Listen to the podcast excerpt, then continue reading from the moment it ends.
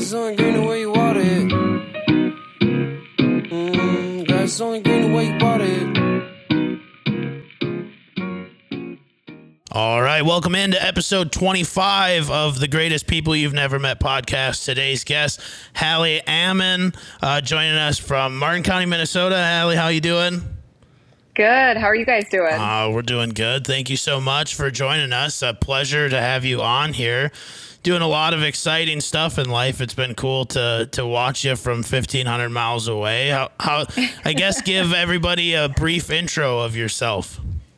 yeah. So I live here in Martin County with my husband, where we farm with my dad. Um, I'm a sixth generation cattle farmer. So I'm, yeah, six generations in. I'm the first female of those um, to be in line, if you'd say, for taking over Yeah. the family farm. And so that's really cool. I, I used to never say it like that. And then I just really honed in on that's something special and unique and have really decided to to really share it Yeah. and be proud of it. absolutely and to own it and i think that's one of the reasons I, I want i reached out and wanted to have you on is it's so cool to me when you know and i've had a lot of people that have done it but take their passions and turn it into careers and i mean you're just really kind of blowing up in the ag world and especially in the women of ag world. So i guess a couple things i want to touch on and as we will bounce back to the family farm but 2022 woman of ag that's pretty incredible. I mean what Yeah. was what was that like? I mean tell us a little bit about that award and and what went into that and was it a complete shock to you? I'm sure there's a lot of other deserving women but here we are Yeah, absolutely. Um, so it was the first year they did it. Um, Women of the West decided to put on this big uh, show and broadcast for 25 different categories of women and really showcase those women across the U.S. So I applied, had to have references. They had a whole panel of judges. And then come find out the week of it, they announced it on Instagram for each category.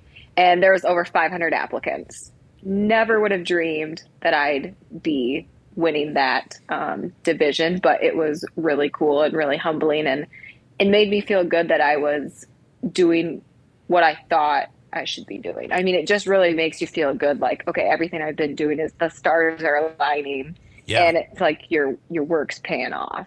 yeah absolutely so uh women of the west is that like just the western half of the united states or what's that region look Yeah. like Yeah, so it could be all 50 states. It's based out of Texas, is Okay. where the woman who started the um, event, she's based out of Texas, but it could be for any 50 states. Um, she just kind of came up with that that tagline Sure. and said, if you apply to one of these categories, uh, go ahead, throw in an application, and and the judges will have final final say. yeah Well, uh how many categories were there do you know There's there was 25, but really only I applied to like three or four because they do get kind of western-ish. I Sure. mean, like horseback riding and all of that. So Yeah, absolutely.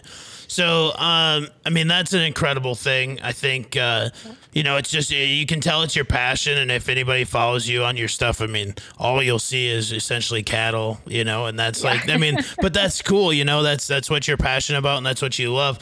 So, when did you kind of, I mean, was it something always growing up like this is if you went back i guess to 15 year old yourself is this where you thought you'd see yourself doing exactly what you want to be doing or is this completely different no way. I feel like 15-year-old me didn't even know where she was going to go to college. Right. You know, you you're in high school and you've got 50 people asking like, "What are you going to go do for the rest of your life? What school are you going to?" And it's like, God, I don't even know what I'm going to do for a job this summer part time, Right. you know? and I think if I could give 15 year old me any advice, it'd be just to like chin up. Like I just keep going and ignore, ignore the haters. Yeah. You know, haters going to hate. And I feel like when you're in high school, you're so focused on other people's opinions and like impressing others and whether that be your peers or family or even like the older kids right you're so worried about what they're going to think and you're not really focused on your own dreams right um yeah i am super proud of where i am today but it's not where i thought I'd be. I, I mean, it's definitely better. I just Sure.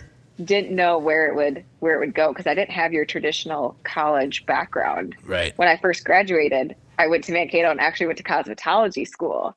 Did that, graduated, and that's kind of how I got back into Martin County as I moved back and worked at a local hair salon. And it mm-hmm. was fabulous. Sure. And I think that's where I really found out like I like socializing with people and meeting new people. It just wasn't the hair part of it Right. for me. Sure. So then I went back to school and got my four year in agriculture business management. And uh, that's when I moved back is when I was able to buy into the family farm and, and really start helping with the daily task and the um, decisions that went into it. Yeah, that's. That's incredibly exciting. What do you, what do you think was that like tick in you that was like, you know what? I think I want to get back. I mean, get out of the hair and get back into ag. What do you think was that Yeah. pusher?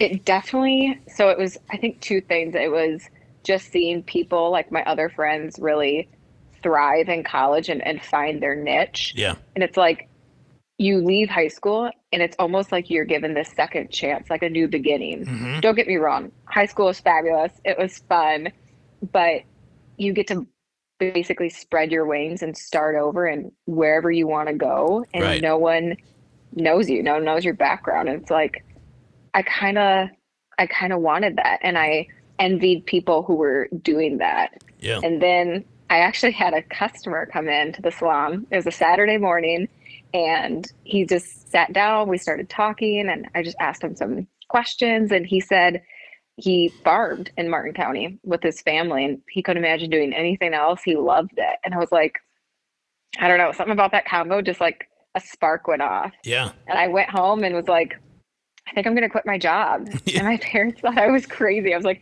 no, really? Like, I think I'm going to quit and go back to school. that's And awesome. so I did. yeah, no, take the leap, right? That's that's awesome. Uh, so let's see. You you were back in you were back in Fairmont. Where'd you go to school then? Did you go? Was it online thing or did you go to school somewhere? yeah. So I went two years to Minnesota West.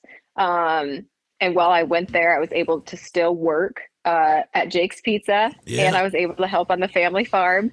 Um, paid off my student debt while I was going to school, and then actually did an internship for the place that I work now in Martin County at a local farmers co-op in their sales department.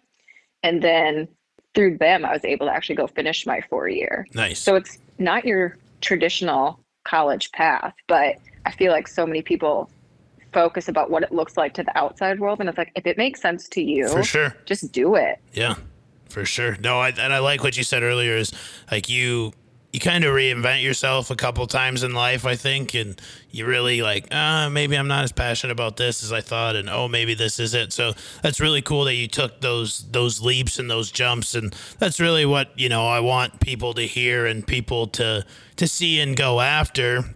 Uh, what is uh, what's it like when you tell people that you're a cattle farmer or you know you're into ag? Because I think, I mean, you know, it's a it's a definitely a stereotype, and there's not a lim- lot of women in it, right? And so, and it's not like you're just you're just working on the farm or you're a farmer's wife. Like that's it's your thing, and that's what you do, and what you know, and what you love.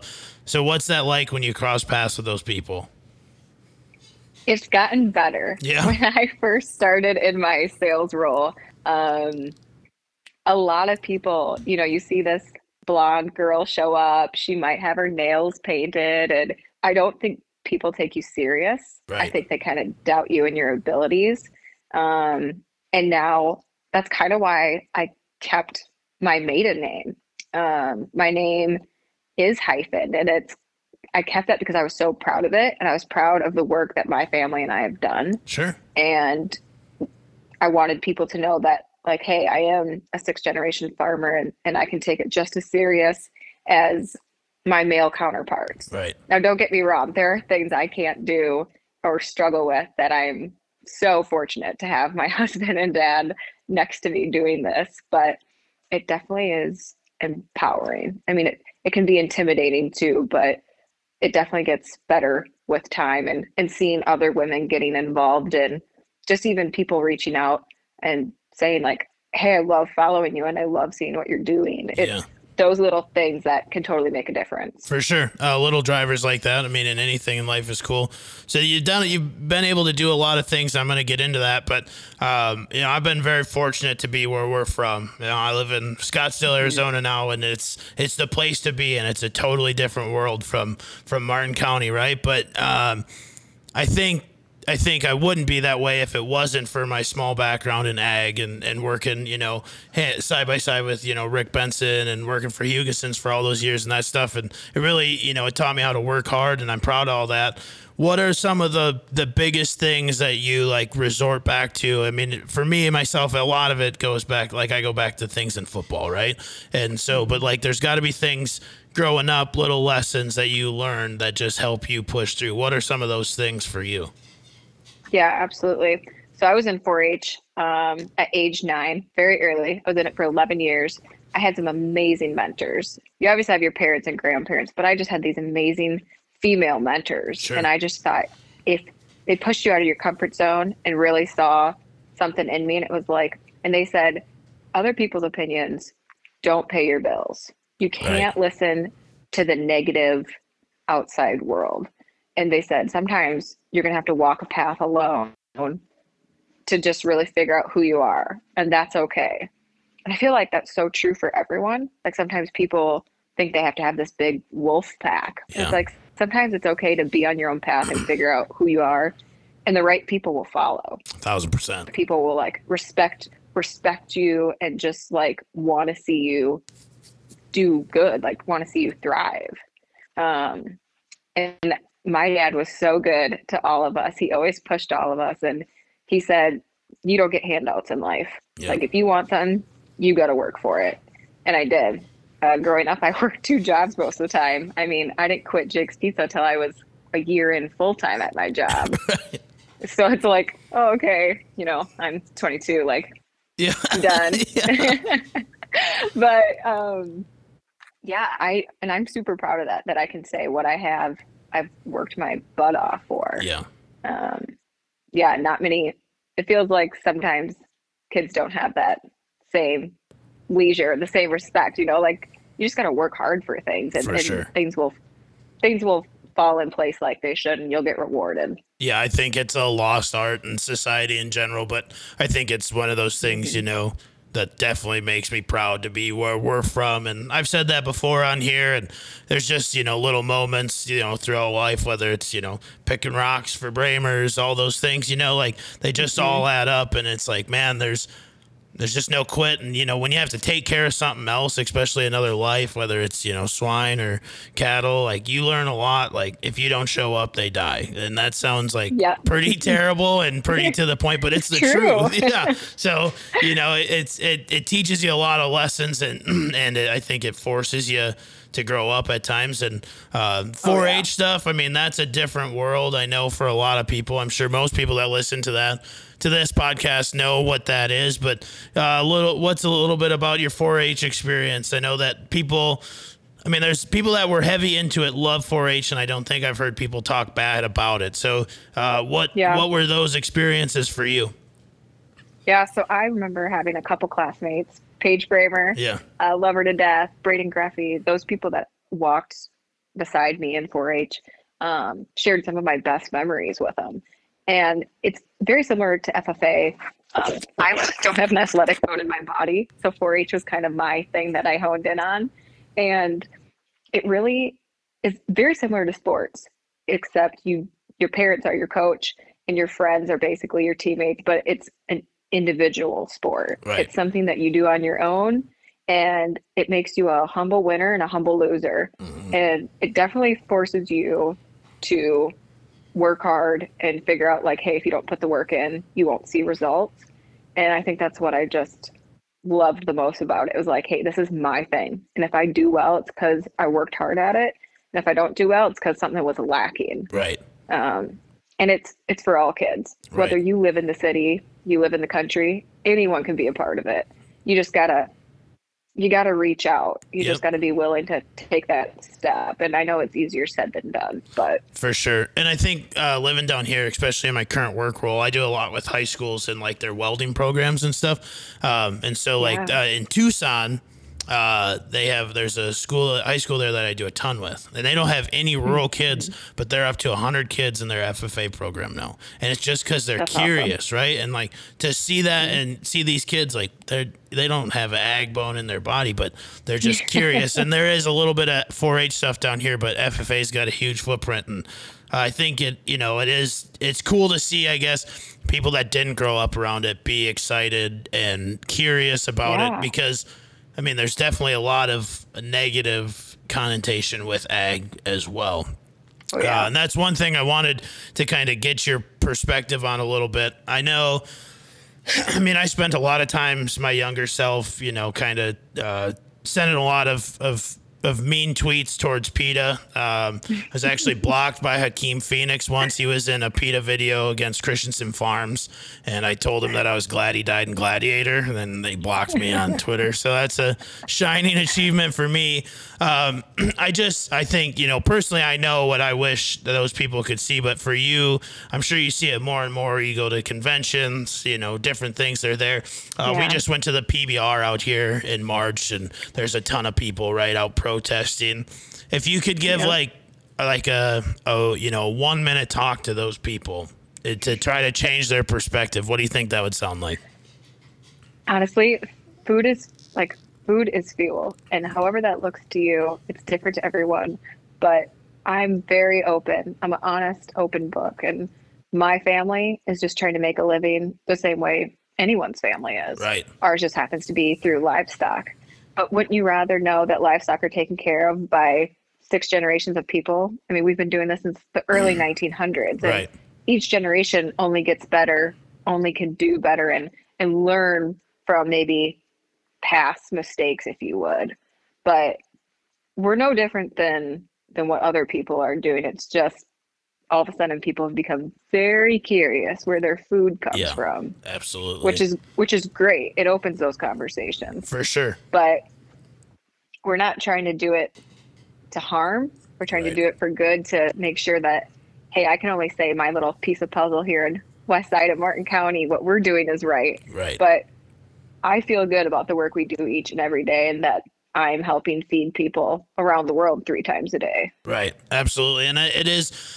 I mean, when you look at that, obviously, and you're kind of in a different realm, but I know the swine footprint back home is obviously huge, right? And so, uh, cattle farmers make up a small percentage uh, of of back home, but uh, there's just so much, you know. There's just so much bad press. Like I said, I think the one thing that always kind of makes me laugh is when you go places and they say, you know, raised without antibiotics. Well, then that's a dead cow that you shouldn't be eating. Like, I mean, I, I, it's just, it's just so crazy the things and the that are spewed to people. Um, uh, you know, Right. and, and I, you know, I've been big on having difficult conversations, you know, since I started this, but I think it goes both ways, right? I, I wish those people would, you know, just take a week. Um, yeah, I mean, you can make anything look bad. You could, you could make dentists look like terrible people if you were in the right spot and you had the right camera. But I do wish those people could just spend a day with you know a good a good person that's doing it for the right reasons you'll see that there's a lot of care Yeah. that goes into you know a family farm all the way to a factory farm right there's a, a whole bunch of care Yep. that goes into making sure the world gets fed Yeah. uh, so speaking of the world you did a pretty cool thing you you went to ecuador for a little bit tell I went uh, to Ecuador. yeah, so uh, I remember, I think uh, Marissa Gary went to China uh, probably Oh, yeah. five, six years ago. And I remember hearing some of her stories. And uh, one thing that really stuck out was, you know, she she learned, you know, just working in, in the swine units, you know, you see Mm. an animal suffering, you just euthanize it, you know, you do the humane thing. Mm-hmm. And I remember her sharing that story and how, how quickly they freaked out, like, cause they let, they try to let everything live over there. It's just a different way of, of growing. And obviously their, their uh, intentions are a little bit different. They're trying to mass produce to feed a billion people. Um, Yeah. But uh, tell us a little bit about your your Ecuador trip. What brought that on? Let's start there. How did you get involved with that? Yeah, so there is a program. Um, I believe it's maybe more of a up upper Midwest. Um, so for Minnesota, it's called MARL, Minnesota Agriculture Rural Leadership Program, and they take you know 30 people from the state of Minnesota that have some kind of connection to agriculture, whether it's a farmer or through your where your place of work, and you go through a selection process, and it's a two-year ordeal, and they basically take you through the state of Minnesota to show you the different parts of agriculture throughout the state and to get you outside your comfort zone and to also prep you as a future leader for Sure. the agriculture communities and of course for your own community when you get done. And so I was able to go to Washington DC through it and then it always ends with an international trip at the end of the program and they announced that our country was that it was Ecuador. So that was super cool. Went for two whole different world. Yeah. Um, they don't have seasons. You know, we have four seasons. They just have rain. Right. Um, but it's funny because we share some of the same struggles, weather, markets, the Right. government. Um, so the same struggles were there, and they were very intrigued. But it's so humbling when I travel to just go other places and see that while they struggle, they're usually so proud of what they have sure. you know, we sit here and we can complain about traffic in Minneapolis or what have you. And a lot of them don't even have vehicles. They're lucky if they have one vehicle per family. Right. And so, like, their roads, their infrastructure, food, um, food is definitely eye opening. And it's the number one thing I look for when I go other places. And it's like, they do not have the same connections we do when it comes to food No. their version of a steak, uh, their version of meat and seafood. It's it's crazy. Just even you take the little things for granted, like a bottle of water. Sure. And I think more more people should get out and leave even just the state of Minnesota. And if you're if you're lucky enough and can leave the U.S., I'd highly recommend it. Yeah, Um, absolutely. It's just a humbling experience. Yeah, I think that's been one of my favorite things since being down here is to see how much about Arizona I didn't know. Uh, Yeah. Two seasons grown of maize, it all becomes silage, right? Uh, there's huge cattle lots south of Phoenix, uh, between here and Tucson. I mean, it's it's a crazy agricultural world, and some of the biggest dairies in the world are here. And I would have never put my finger on that. And then you go to Minnesota and it is a it's almost like as the topography changes in the state so does the ag. And it's super crazy to see that in just that little area. But when you went to ecuador uh, what was the trip like based around? Was it just like for you to learn or were you over there to try to help and teach them some things or was it a mix of both? A little mix of both. A little of like what we do uh, in, as individuals back home for our different farming practices. And then we went there uh, kind of on a mission to tour as many farms as we could and just see how they're growing and raising different crops and animals and maybe their infrastructures they work with and how we could help them and maybe how we can learn from them as well. Sure. What uh what is the crop situation like in ecuador? Yeah, most families have like one cow, one pig, one, you know, sheep, a couple sheep. Um, corn isn't really impressive. It's it's more like coffee, roses. Roses are a big thing in Ecuador. I mean, any rose you've probably bought in the U.S., um, especially at a Sam's Club, is probably grown and raised in Ecuador and shipped Really? to us. Um, their biggest thing are guinea pigs and the guinea pig is basically like our turkey for Thanksgiving. Um, that's their that's their like specialty meal. If so they, they gonna have a eat holiday. guinea pig Oh yeah, and we went into like a big. It was like a big open pig barn with like no sides or anything, but big, same shape, same concept. Um, and then later come find out that our meal for the night was going to be female six pound guinea pig. six pound guinea pig how was it It was very similar, kind of like a rabbit or pheasant. sure Kind of, yeah. If you didn't look at it, you would probably never guess that that's what you were eating. yeah But um, those are things that they raise and are big on. And um, the fruit, of course, is phenomenal there just Right. because of their growing and Um, that was really good, and they export a lot of that bananas, plantains. Um, they're a huge exporter of shrimp, seafood. Which Um, wouldn't have ever guessed that. Yeah. I kind of think of Ecuador as like a like a flyover state. You know, it Yeah. wouldn't be a, the first place on my list I'd go, but uh, definitely, definitely have high respect for them over there. Yeah, no, that's interesting. And I, th- I mean, I like what you said. I think there's a lot of perspective to be gained. Like you said, just even leaving your small pocket. I mean, so many people back home never, never move from Martin County, and that's okay. But if you don't at least go venture and see what's out there, there's there's a lot to change your perspective on a lot of things throughout the country or the world. You know, so uh, that's that's For sure. awesome. Uh, what was your time like in Washington D.C. before you went overseas? Yeah, so I had never been to Washington D.C. before this, and it, it, it's horrible because I feel like sometimes based off what we hear, we form these opinions, right? Sure. And so I thought very political, whatever. And I get there, and they're just like you and me, Right. but in suits. Yeah.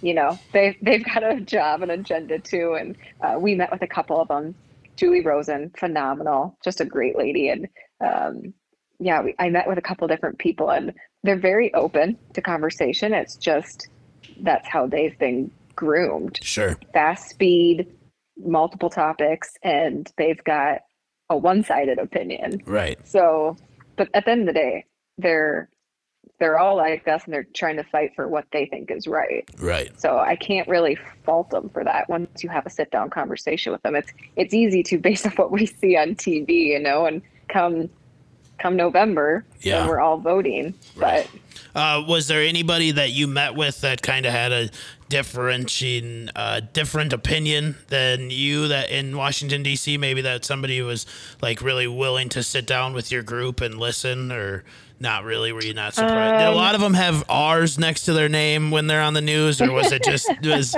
was there any D's involved? we we met with a few D's, and of course they're they're always interesting. Sure. Um, Amy Klobuchar was very great. I wouldn't have given, I wouldn't have thought she'd be that great to speak with, but she was really great and gave us a lot of her time.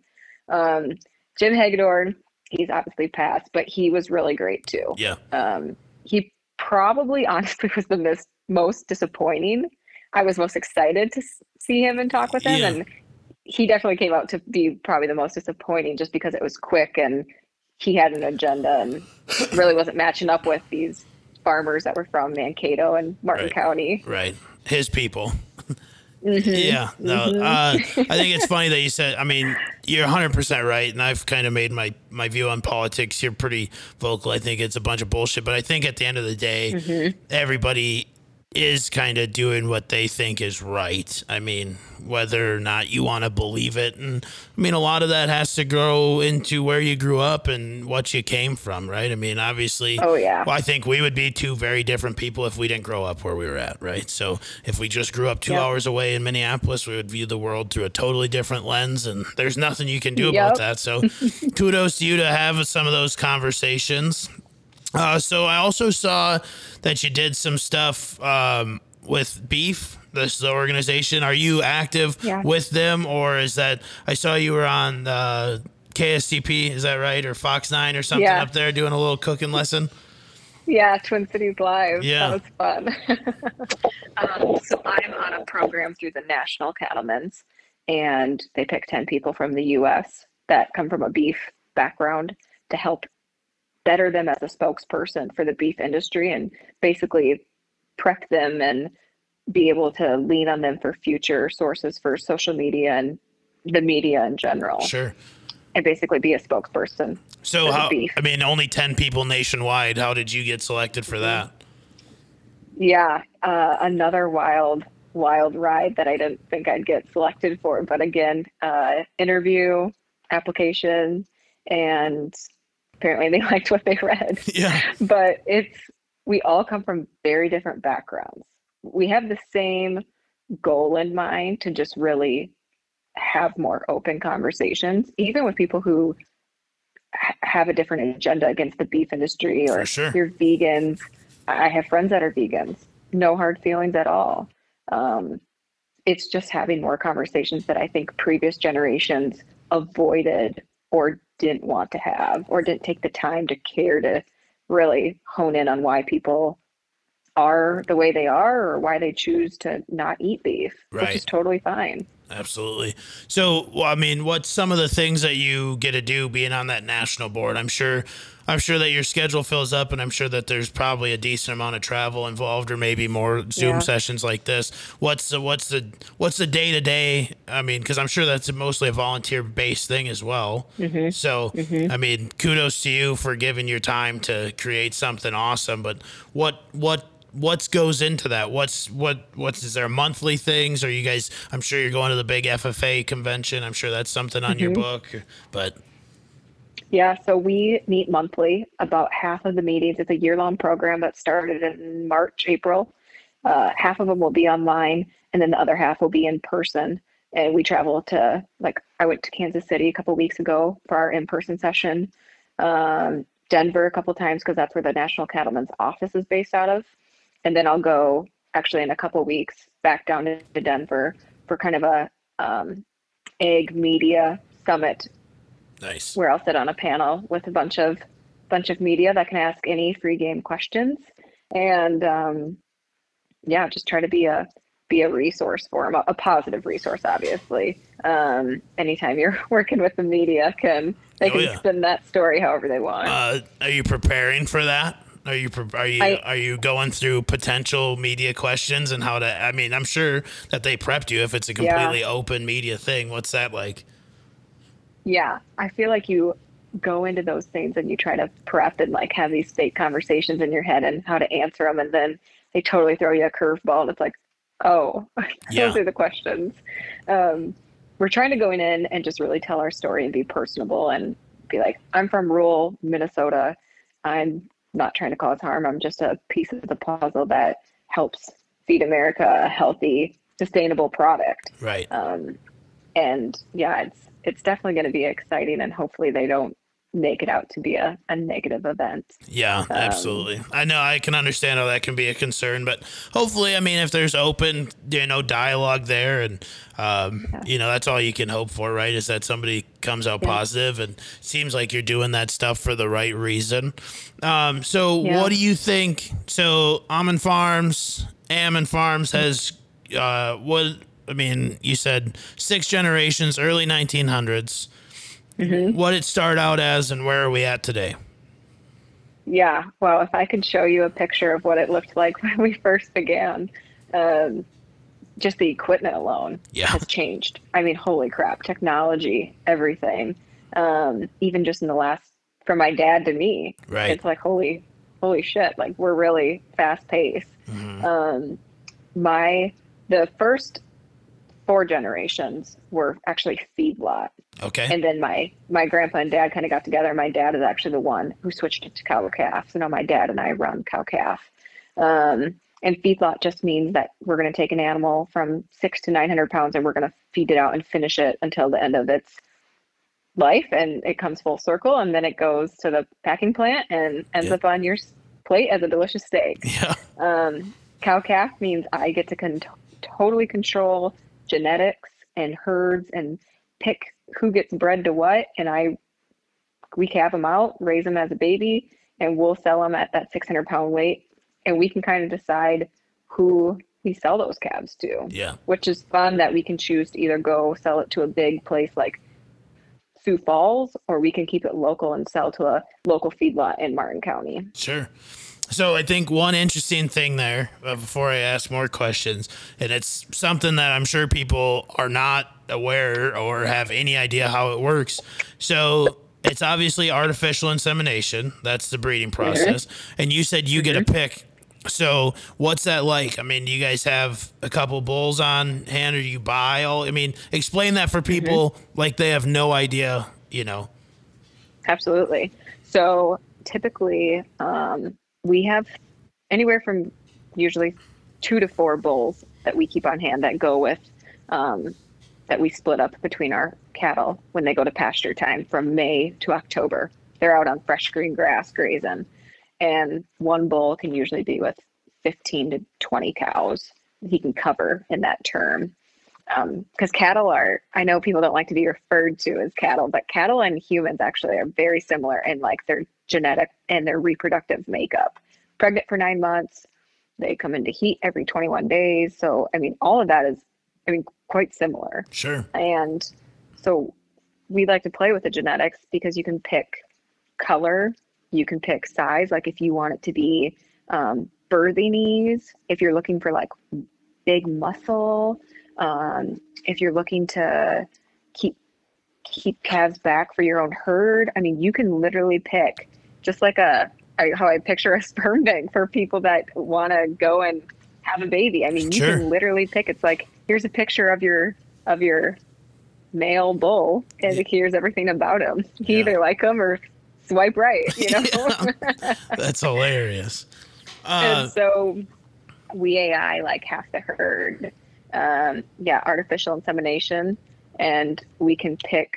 We'll get straws of semen sent to us, and they're anywhere from ten bucks a straw, and one straw works on one cow. No guarantee right. that it she sticks. Um, anywhere from ten bucks to I've seen up to 150 bucks. Really. So yeah, we've never spent that, but So like 150 bucks. Are you breeding like more of a show type animal? Mm-hmm. I mean, that's that's got to be high end stuff. 10 bucks would just. I mean, I know people probably don't like to hear it, but 10 bucks, you're probably just turning that into beef, right? I mean, that's that's where that that Right. that money goes. But for 150 dollars, is that top? I mean, that's top tier bull bloodline. I mean, that's probably some crazy Yeah, stuff there. Yep. And that's usually like, oh, we're going to make some really nice females that are going to raise big calves. And usually for people, like you said, that are either going to show them or they're going to have their own big cattle sale and want to help other people's herds improve genetically wise. Sure. Yep. So, uh, how many? I mean, what goes into that? I mean, you said you haven't done that, but if you guys were to get to that point or decide you Mm-hmm. wanted to do that, obviously those those those cows aren't going to straight to a feedlot. And that's then Yeah, down no. a totally different road. Um, is that something that you've talked about, or maybe would like to get into as as you grow the operation and it comes to be more and more on you? Absolutely. Yeah. I loved it. And I know some people hate the show aspect of it, but it's not necessarily about the money. It's just about the rewarding part that those kids are going to get out of showing cattle. Sure. And I can't explain it until unless you've you've been in that, but it's it's so fulfilling showing cattle and like when you get that judge's slap on your animal, like no matter what animal it is, that judge comes and points at you and shakes your hand. It's just like a relief. Like all your work is paid off. And you build a bond with cattle. Cattle get to know your voice, what you look like. Um, they become a furry friend, and it, it gets hard. It gets hard to sell them because every cattle obviously comes full term and, and ends up going away, right? Right. Um, but I would love to get back into the show piece. We usually AI a couple for show and then sell locally. We don't have some big show page, but we definitely try and play with play with it and see what we can get out and just hopefully find kids that maybe don't have that resource and the access and be like, "Hey, we do. Here's what we can do for you." Sure. if you'd like to work together and at least get kids involved and keep growing that uh yeah that um the 4-h piece in martin county Yeah, and that's pretty cool because I think, and you can probably touch on it better than anybody can, but I know that there are some major players when it comes to show animals, and people that are listening to this that are from Scottsdale, they would probably have no idea, right? Like what? But I mean, uh, you go ahead and I mean, you explain that to some people, like what some some show cows uh, go for. I mean, it's great. I know it's big in swine too, Yep. and there's people that literally just breed show cows, and that's all they're for, and it's big money.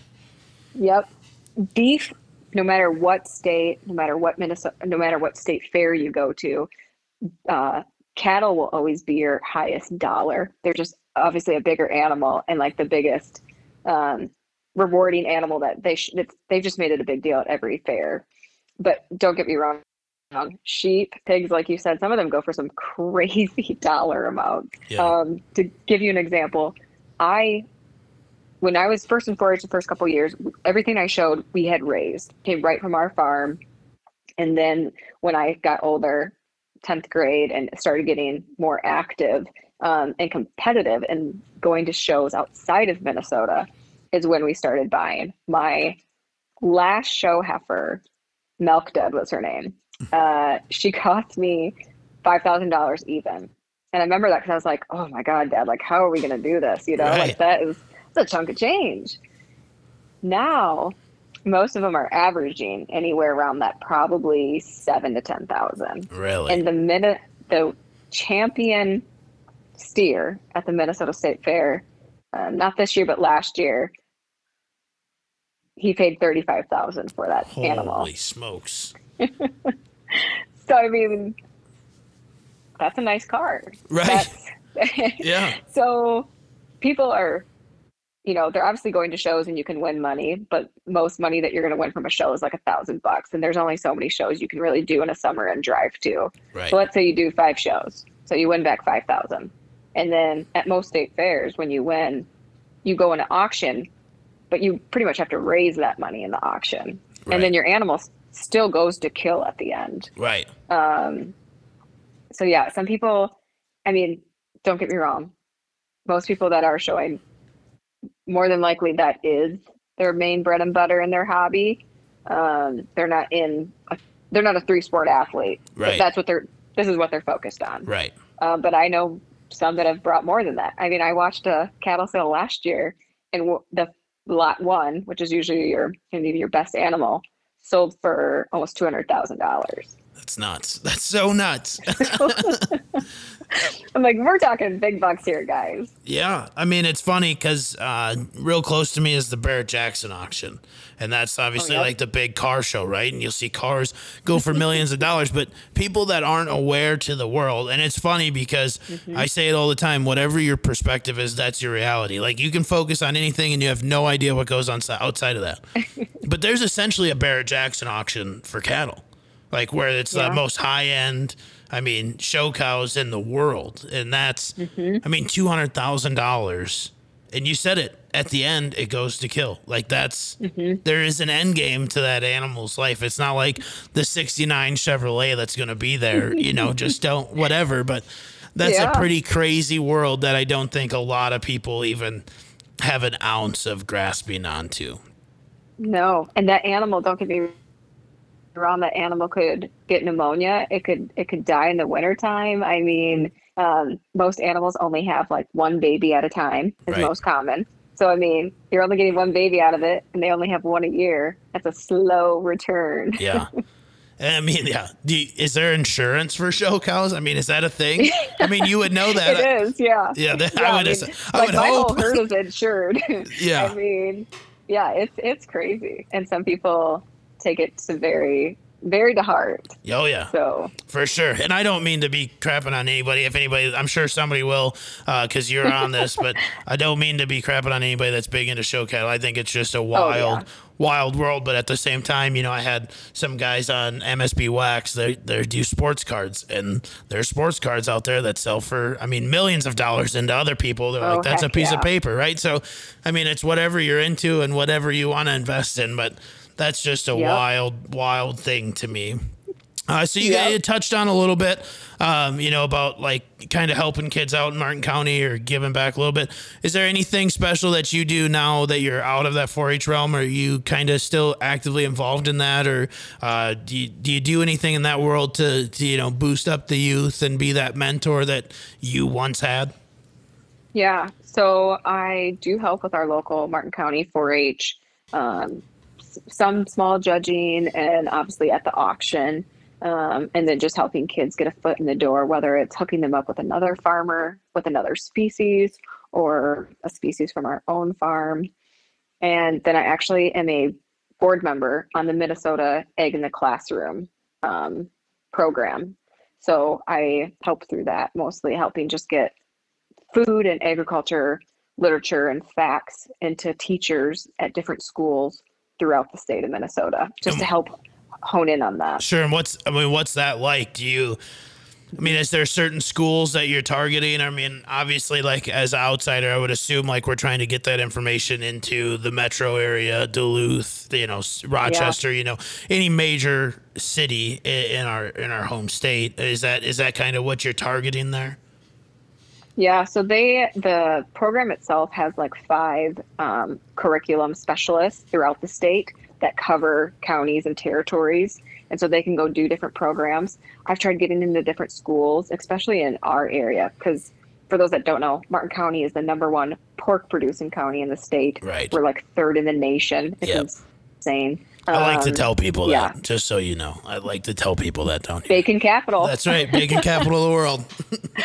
Um, and so it's mind blowing how many people, though, in the county and surrounding counties really don't know a lot about ag. And it's not their parents' fault or their teacher's fault. It's just no one has the conversations. You, you drive by the corn and the beans and maybe some animals, but it's like, no, this is like a major, even if you're vegan, even if you live in the city, agriculture affects everyone. Like Right. the clothes you wear, the shoes, the tires on your cars. Um, it's huge. Yep. And so, uh, on that, we try and get into the bigger, bigger areas and push, push like the board members like myself and go do some fun one hour activities with certain classrooms of different ages. And, um, there's definitely like seasonal things we can do with the classrooms and even bringing animals to the schools Sure. um, or funding a bus to bring them out to farms hands on and be like, here are all the different careers Right. that you could go and ag and you don't have to have an ag background. Right.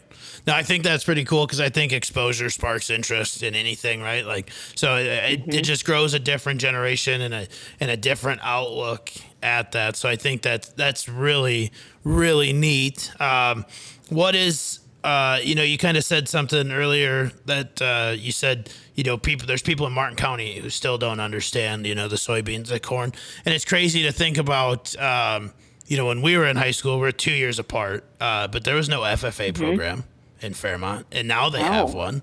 And it's just, I mean, it's crazy. You thought it would be kind of the other way, right? That they're not, they don't have Oh, those yeah. things now, and it was a thing in the past. So I think that it's really cool uh, to see it, you know, even, you know, down here from my perspective, to see those things kind of making a comeback and growing, whether it's trades or, you know, ag departments, that kind of stuff. It's important stuff to the world. And I think it, it opens up different perspectives and you never know, Yeah. you know, like, you know, bringing kids out to the farm, that kind of stuff. You never know what that's going to spark. I mean, not everybody's going to turn into a farmer, but there might be, you know, something, a path for them in agriculture just because it, it creates an interest. And now there's more people like yourself where they've turned the passion into a career, which is, which is pretty cool. So like kudos to you and that organization. I think that's really neat. Thanks. Yeah. Yeah, it's it's crazy because it's still like the conversations, and I feel like sometimes it's harder to get through to adults or parents because their minds are maybe already made up, kind of back to like their opinions are already formed, Yep. and so it's like let's let's target the kids who are, I mean, this sounds bad, are like innocent and, Yeah. and don't have opinions formed yet, and then that way they can go home and have those conversations around the dinner table, hopefully, and be like, here's what I learned today, Right. and it was really freaking cool. Absolutely. Excuse me. Well, um, so as we wind down here, I did have a couple questions for you. So Yeah. five years from now, because I think the world is crazy, and I don't, I don't love this question, and I don't want. where do you think you see yourself in five years? But I think you've seen a lot of another world. So where do you see the world of ag in five years? Because I know for some people that's a very scary thing to look at. I mean, prices going up, but as somebody that lives it every day, literally, uh, career wise, passion wise, hobby wise. Where do you see that world, and what are some real concerns that that actually like truly worry you? Mhm. my biggest worry is that enough people aren't going to want to take over their family farm or aren't going to financially be able to afford to just because of taxes and different government rules and and shit is so expensive Yeah. equipment is so expensive and to buy in and um i mean obviously markets will always fluctuate but that's my biggest worry is that these generation farms are going to disappear and kids aren't going to know how to like start over and be a first generation they're not going to know how to have the money to get their foot in the door and it's like we still have to feed the world. We still have to keep keep it going. How do you do that? And I don't want meat to go to plant based and made in a lab. Like that's not that's not right. No. You know? And that's my biggest worry for the for the meat industry at least is how do we keep that going? Um, I am optimistic that with all the technology and the data and and the loans and like the grants that the governments are trying to come up with that it that will help people just have to have the interest there has to be something a light bulb that goes off that makes people want to get involved Right. and find their voice and be like even if i don't have an ag background like i think this is cool and something i could get into and that's what i'm hoping to achieve but in five years i hope i'm i, ho- I honestly hope i'm still traveling a lot and going overseas and having some hard conversations and trying to figure out how we can um, blend paths if you would For and sure. just figure out like how can we how can we help one another Yeah. whether it's exports imports how can we uh, really make a wholesome wholesome difference which sounds like a huge task because it is Yeah. but it's like we've got to someone's got to be willing to do it and basically take the bull by the horns Yeah, no, I think that's it.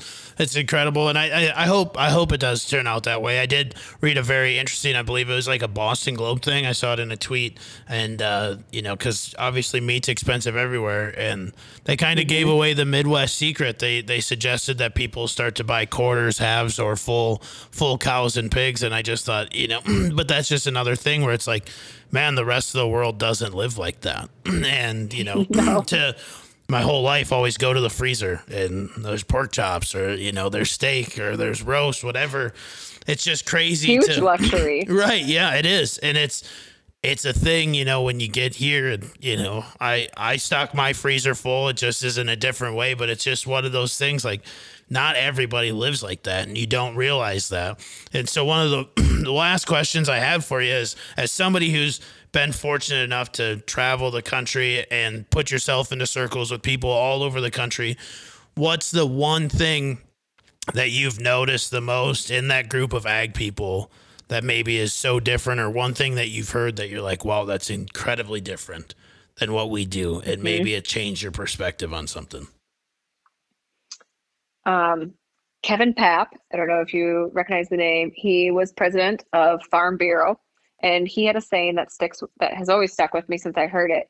It's not what you know, it's not who you know, but it's who knows you. And I feel like the ag community is always looking out for each other and always leaning on one another. Like, hey, this person would be good for you, or like, hey, I don't know that answer, but she would or he would. Like, they're just some wholesome, big-hearted people, and I don't think you'll find another network of people in an industry that work so hard, but yet are so humbling and aren't going to go brag about their successes or brag about even their losses. They just buck up right and put their boots on the next day and keep going at work, no matter what those losses or wins look like in the previous days or years. And I think that's really, honestly, that's really wholesome. If I can, if I can be like that and show people that it's it's not naive or it's not in a cocky way that hey people in the ag industry really really are just wholesome well-rounded people Yeah, absolutely. No, I agree. I, I mean, I think you know some of the best people I've ever met. Uh, certainly came from that life. Got you know a lot of family that still does it, and it's uh it's not an easy thing, and it's a, a choice people make, and it's uh, uh but I love to see it, and I love to see your involvement with young people. I think it's a a great way to learn how to work hard, especially. I think that's the thing I'm most thankful for uh, from my time in ag is that it truly taught me how, how to work hard and and show up every day. Because like I said at the beginning, if you don't show up, something dies. So uh, that's just Yeah, a cruel. absolutely. That's the cruel reality of it. But uh, thank you so much for sharing your story with me. Uh, this was fun to catch up for an hour and chat, and um, it's going to be incredible to see what you do. And I think. I think that there's more big things coming for you, and uh, just stay focused on your path. And I think it's just it's just incredible to see you truly taking your passion and taking it, you know, coast to coast and helping people. And that's a big hats off to you. Thanks ben thanks so much i'm truly honored to be here with you guys and um, i can't wait to hear future podcasts Yeah, thank you so much. I appreciate you listening all the time. That means a ton. I know when I asked you to be on, you're like, "Holy crap, I listen all the time." Now I'm going to do it. So, uh, but no, thank you so much for spending an hour with us. Thank you everybody at home for listening. Please like, comment, share, subscribe, unsubscribe, rate five stars, do all that fun stuff. Be good, everybody.